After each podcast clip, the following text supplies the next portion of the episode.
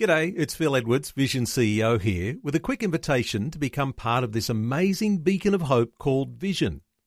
Together we can put our love into action to help people of all kinds build or rebuild their lives on the truth of God. Please consider the part you can play during our upcoming Visionathon appeal, remembering that it's your support that makes Vision possible, including this podcast. Rise and shine, Rise and shine. with Robbo and Becky on Vision. Well, I'm excited to hear more uh, from Alyssa Donnellan this morning. Good morning, Alyssa. Good morning. Well, one of our lovely Vision listeners, Sarah, got in touch and told us about Allowah. So tell us a little bit about it. Yeah, so Allowah is a very special place. Um, we always say it's a place like no other, mm. um, and that's because it, it, really is a place like no other. There's nowhere else in Australia that does what we do.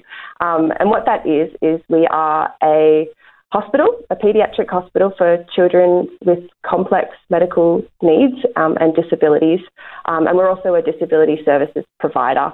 So um, when you put those two things together, Allowah is it's just a real um, it's a really important service for quite a small number of um, people in our society. Uh, but for whom like that makes a really big difference. Mm. Mm. Yeah, I can imagine. It's kids that um, their situation is so complex that there wouldn't ever be one uh, hospital or uh, one uh, specialist who knows exactly how to treat all the different things that they need help with. Um, and so, yeah, Allawa is sort of a place where they can come and make sure that all those different things happen and they've got a bit of stability by having a place that they can feel comfortable in, um, that takes care of uh, the child, but also their families, mm. um, and, you know, makes life fun. so it's, yeah, you go in there and it's decorated more like a, a childcare centre than a hospital, and oh, I love that. That's, that's nice. Awesome. Yeah, that's really good. That's yeah, so lovely. It's fun. There's crafts stuck up on the walls. Um, you know, this week there's been Easter egg pictures and crafts that the kids have done. Um, yeah, it's it's a really fun place, and it's also it's a Christian environment. Um, I love so that. it's like the foundation of what we do. Um, mm. Is that? That's wonderful. Mm. That is yeah, so good. So is this like um, do, do, are the children there like long term or is it more of a respite thing? Like how what's the actual um, like how does it look for families that are involved there?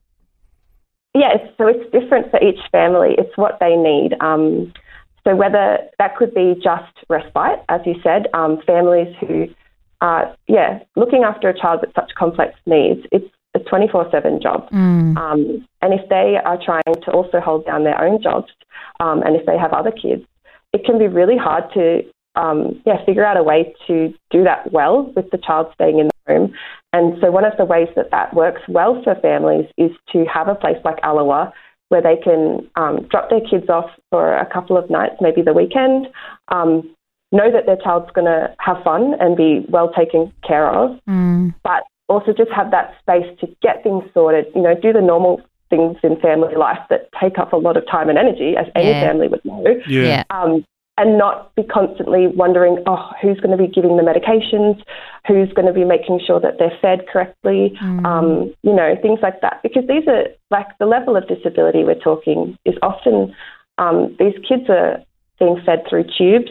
Um, it's it's not something you can just get a babysitter yeah, for. Exactly. Mm. Yeah, that's amazing. Yeah. Um, so that's one way. Other um, situations, it's quite long term care, um, where it could be for seizure management. A child really has to have 24 7 um, medical support.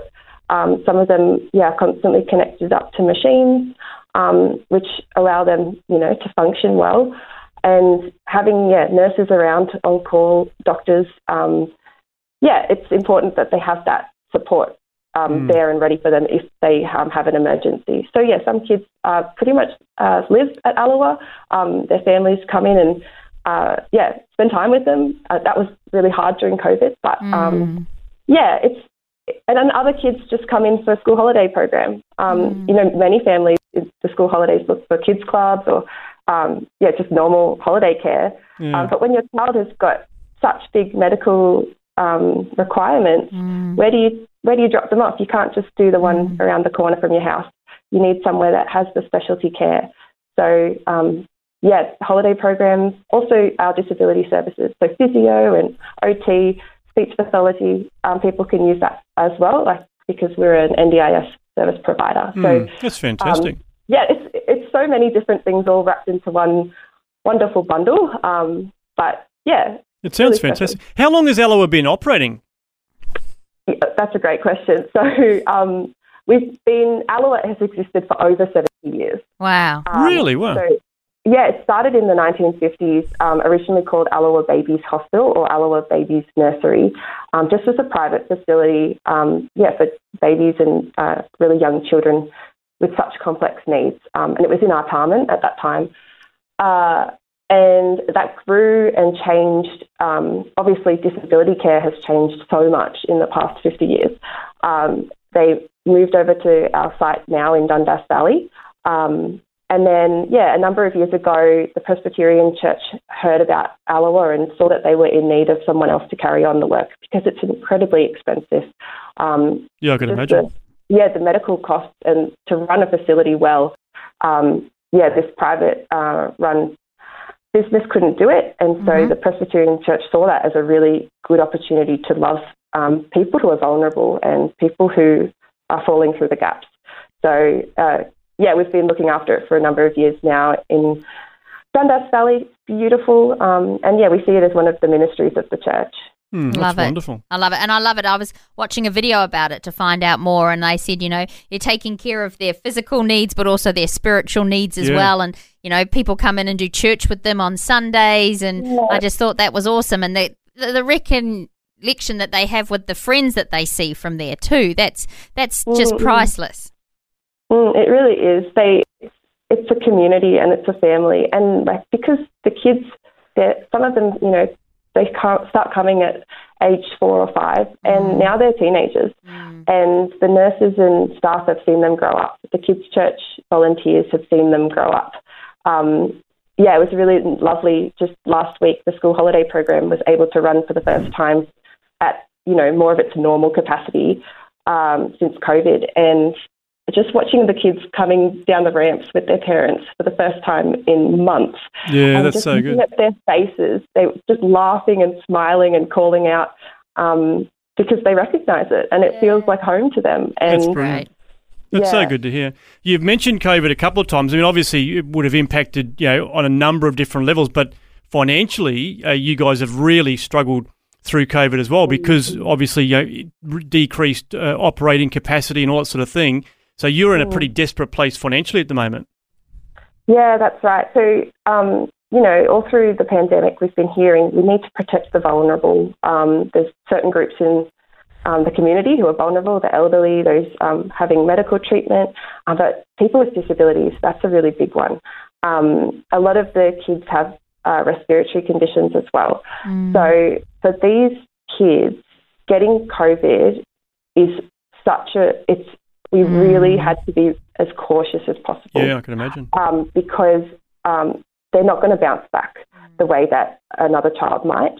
Uh, even normal flu season is quite a stressful time for us mm. uh, because that's it's a risk for these children. So yeah, we had to shut down any additional things that would have brought more people in. So those kind of holiday day programs where you get someone popping in for the day those things had to stop um, just to reduce the risk. And also the government uh, restrictions, uh, we had to, you know, follow those carefully, which meant that we were operating without those additional services that do, you know, bring in income. Um, and we had to take care of the kids who live there. And we had to do that in a safe way with the PPE, with proper staffing. Um, and it's that's really expensive. Uh, and also, you know, everyone was impacted during that time uh, financially. So a lot of the donor, the donors uh, who mm. would hmm. normally yeah um, right yeah contribute they weren't in as um, yeah they weren't as able to do that because uh, everyone was struggling at that time. So uh, it, it was really hard. Uh, the past two years we've um, haven't been able to break even, and we've been running on internal resources, and that's uh, coming to an end now. Mm. Um, and we, yeah, as I said, we're able to run holiday programs now that um, you know restrictions have eased and people are vaccinated and all those sorts of things. But the loss that uh, yeah has occurred is too big to make that up in any mm. reasonable amount of yeah, time. Exactly. Yeah, uh, yeah. So we're really that's where we're at now, which is why, um, yeah, you've heard of us. And yeah, we're trying to get the word out there that we can't let this thing go under. It no. has to stay. It's so important that it stays. And uh, we can't do that alone because it's so expensive. So, yeah. Well, yeah. it sounds like a wonderful cause. I mean, it really, from what you've described and what we've seen, you know, in the, the video that we watched, it just seems like a, a, an amazing work that is being done for these families. So, yeah, it definitely yeah. would be a, a, very worthwhile cause to support. And as you say, I mean, really, you're trying to keep your doors open at the moment. Like it's literally, you know, sort of uh, make or break. So, how can people, if, if someone's you know heart's been sort of tugged by what you've been sharing, and they'd like to, you know, financially support what you're doing, how can they do that? What's the, the easiest way? Um, yeah, well, that would be amazing. Uh, what they should do um, is hop onto our website, which is allowah.org.au, uh, with an O, so it's not Alloa like the suburb. Um, and yeah, we've got our Keep Our Doors Open campaign running. So mm-hmm. um, there's opportunities to donate. It explains a little bit what our goal is. We're trying to, yeah, raise $2 million uh, to keep us afloat for this year. And then going forward, that puts us in a position where we can really think about how we're going to keep um, going. Uh, we also encourage people to think about businesses that they may know who are looking for really worthy causes. Oh, wow. um, businesses are much more able to do those bigger contributions um, and make a difference longer term.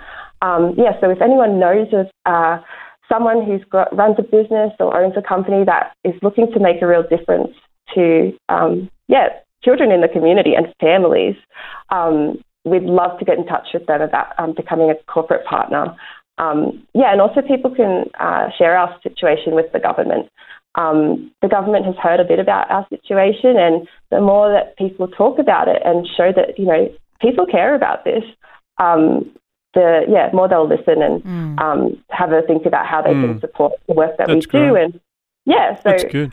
Well, yeah, there's a few options there for people, not just a financial gift, but yeah, that, sometimes uh, waving the flag and, and raising awareness uh, for people is a, a, good thing as well. So, uh, yeah, check the website out, allowah.org.au. That's A L L O W A H, allowah.org.au.